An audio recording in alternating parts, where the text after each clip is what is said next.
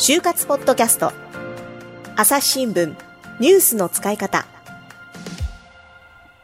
今ね、ちょっと気になる言葉が出てきて、世の中になくてはならないものに携わりたいって言ってましたよね。はい、そこをもう少し詳しく聞きたいなと思います。はい、そうですね。とこれの思ったきっかけは3つありまして、うん、とあ理由ですね。理由が3つあって、1つは、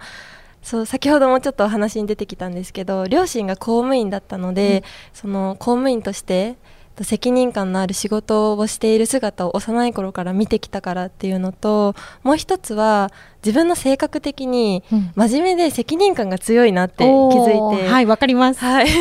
で逆に考えたら、はい、クリエイティブだったり、うん、0から1を作り出す思考みたいなものがちょっと苦手だなというか向いてないなと、はい、気づいたので、はい、例えばこういう考えからちょっとメディア系は違うかなとかなるほど。いや十分いけそうですけどね見てると。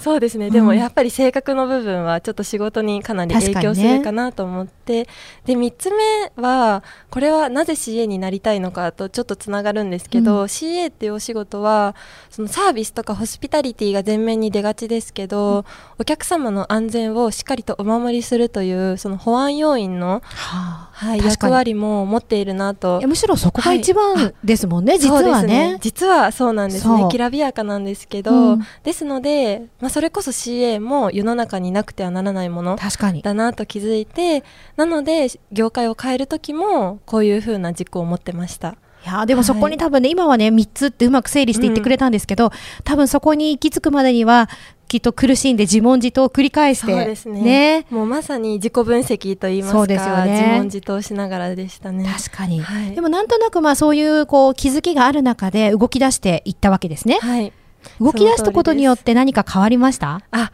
はい変わりました。というのも、うん、なんかいろいろな出会いがあるなと私思ったんですけれどもその12月3年生の12月の頭にちょうど1年前くらい。そうです。ね。ちょうど1年前の時に、うん、私もともと習い事でクラシックバレエを長く続けていて、うん、でそれの1個上の先輩といいますか、まあ、もうほとんど友達なんですけれども、その方がその損害保険の内定者の方で、はい、こういうセミナーが内定者主催のセミナーあるんだけど今就活してるでしょっていう声かけていただいて、参加してみないっていうふうにちょうど LINE が来てあこれは逆にチャンスかな転機かなと思って、はい、はい、参加しましたね。なるほど。先輩から自分の内定先のセミナーやるから参加しないと声かけがあったと、はい、そうです。今転機ってありましたけど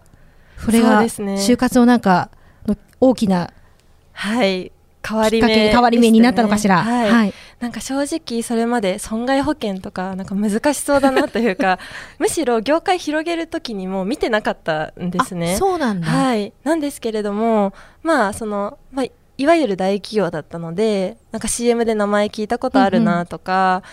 うんうん、でもちょっとよくわからないなって感じででもせっかくその仲のいい先輩が誘ってくれたのでセミナーには参加しようと思って、まあ、それこそやるかやらないかだったらやるだったんですけど、うんうん、迷ったらじゃやってみようと、はい、それで参加しましたねえ参加してみてどうでした？そうですね。そのセミナー自体は実は損害保険の内容というよりは就活応援みたいな感じで。全般のアドバイス。そうなんです、はい、なので ES 添削とか、うんうん、面接練習とか、うん、自己分析どうやったみたいな話だったんですけど。それをこう内定者がこう近い立場で教えてくれるみたいなね。はい、近い立場で教えてもらってでも最後の最後にインターンシップの案内があってでなんて言うんでしょう。こういうのもあってこの中にはインターンから行った人もいるんだよみたいな感じで、はい、ご紹介があったと。そうです。紹介があって、うん、でそれもなんて言うんでしょう。あまああるんだなくらいに当時は思ってたんですけど。えでも今思えばさ、はい、インターンの説明が最後にあったりしたら、はい、なんかここはちょっとちゃんと言っとかなきゃみたいな。本当です。今ならね。はい今なら思いますやっぱり探しててもそういうのってなかなか見つからないんですけど、ね、紹介いただいたら、うん、もう確実につかめるチャンスだったので、うん、それで、えー、っとそのインターンに応募しようと思いました。あじゃあもうそれはちゃんと選考があるようなインターンだったんですね、そうなんです、うん、もう ES 出して ES 通過するかしないかでで次に面接があったのでもうなんて言いますかちゃんとした選考がありました。じゃあ気合を入れて。はい気合は出したんですね。はい入れてましたね。でもなんかさっきちょっと打ち合わせの時に聞いたらですね、はい、実はそこであの私ちょっとビビったんです的なことを言ってましたけど。そうなんです。えっとこれちょっと地方出身の方共感していただけるんじゃないかと思うんですけど、はい、私東京の大学に行ってたんですけどやっぱり住んでたのは静岡で、うんはい、でもコロナっていうこともあったんですけどちょっと東京怖いなというかいやわかりますよ、はい、だってなんかしかもすっごい上位校ばっかり来るんじゃないかなって。もう思いますよね。私としてはその学歴みたいな部分で戦えなかったので。そんなことないけどでも私もその立場だからすごいよくわかる。はい、はい。なのでちょっと学歴すごそうな人多そうでちょっとしかも男の人多いんじゃないかなとか思ってちょっと怖いなと思って、うん、でも逆に考えたら同じ内容静岡でできると思って。確かに。はい。なので静岡の採用枠で応募しました。いいですね、はいいやでも結構聞きません？神田さんいかがですか？東京怖いところ。東京の大学生怖いそうなんかすごい優秀そうな男子いっぱい来たらどうしよう？神田さんみたいな、みたいな。いやいやいや。まあ私もねやっぱり名古屋から出てくるときはちょっとね、不安になりましたよね。いきなりちょっと今、まあ、東京の人たちってもう取って食われるんじゃないか思いましてね。やっぱりスクランブル交差点なんか行くと人がよけおってまあお祭りかしら思ってね。待ってどどこの国の方ですか？今のは。え国は日本ですけど。はいはい。ああのスクランブル交差点もねちょっと今お話あ。りましたけれど、じゃあ戻りまして、はい、え ー、で静岡の採用枠でインターンに参加できたっていうことですかね？はい、そうです。はい。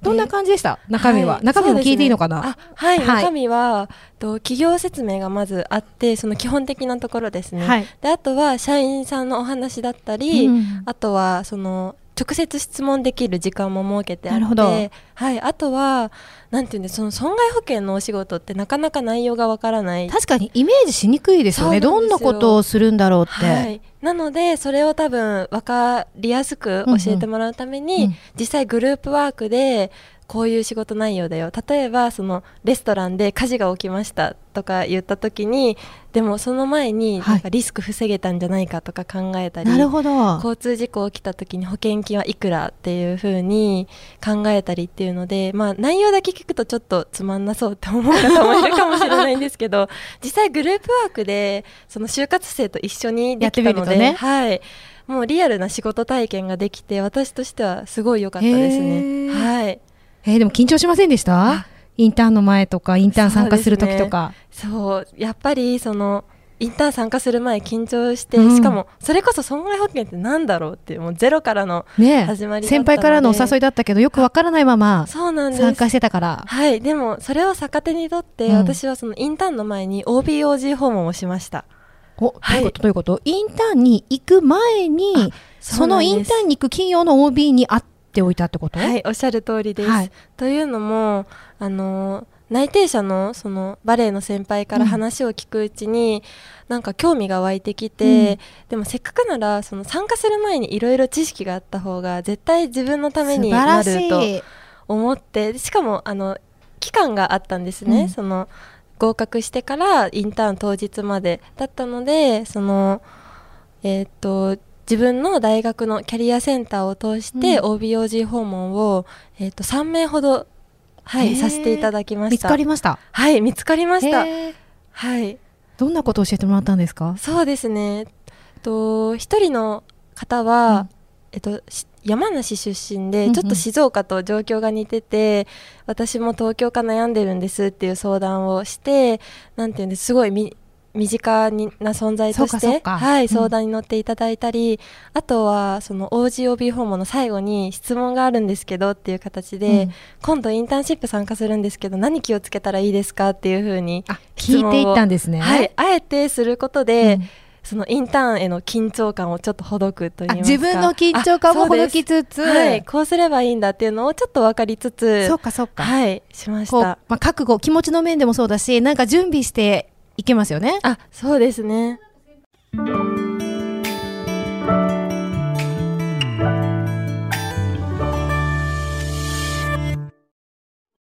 朝日新聞ポッドキャストニュースの現場から。世界有数の海外取材網国内外各地に根を張る記者たちが毎日あなたを現場に連れ出します。音声で予期せぬ話題との出会いを。朝日新聞ポッドキャストニュースの現場から。はい、あのポッドキャストをね、こう聞いてくださっている就活生の皆さんにお得なお知らせがあるということなんですが、篠原さん。はい、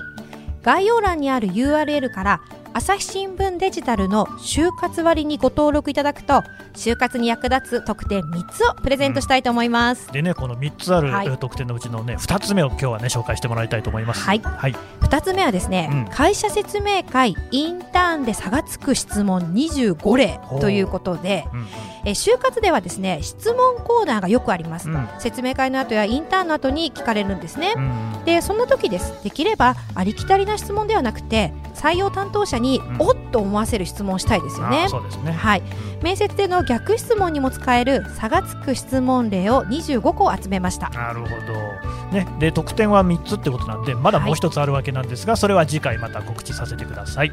皆さんの就活がうまくいくように全力で応援しています。それではまた次回お会いしましょう。この番組へのご意見ご感想を投稿フォームで募集しています。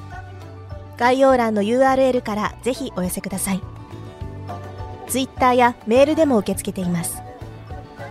ツイッターでは番組情報を随時紹介しています。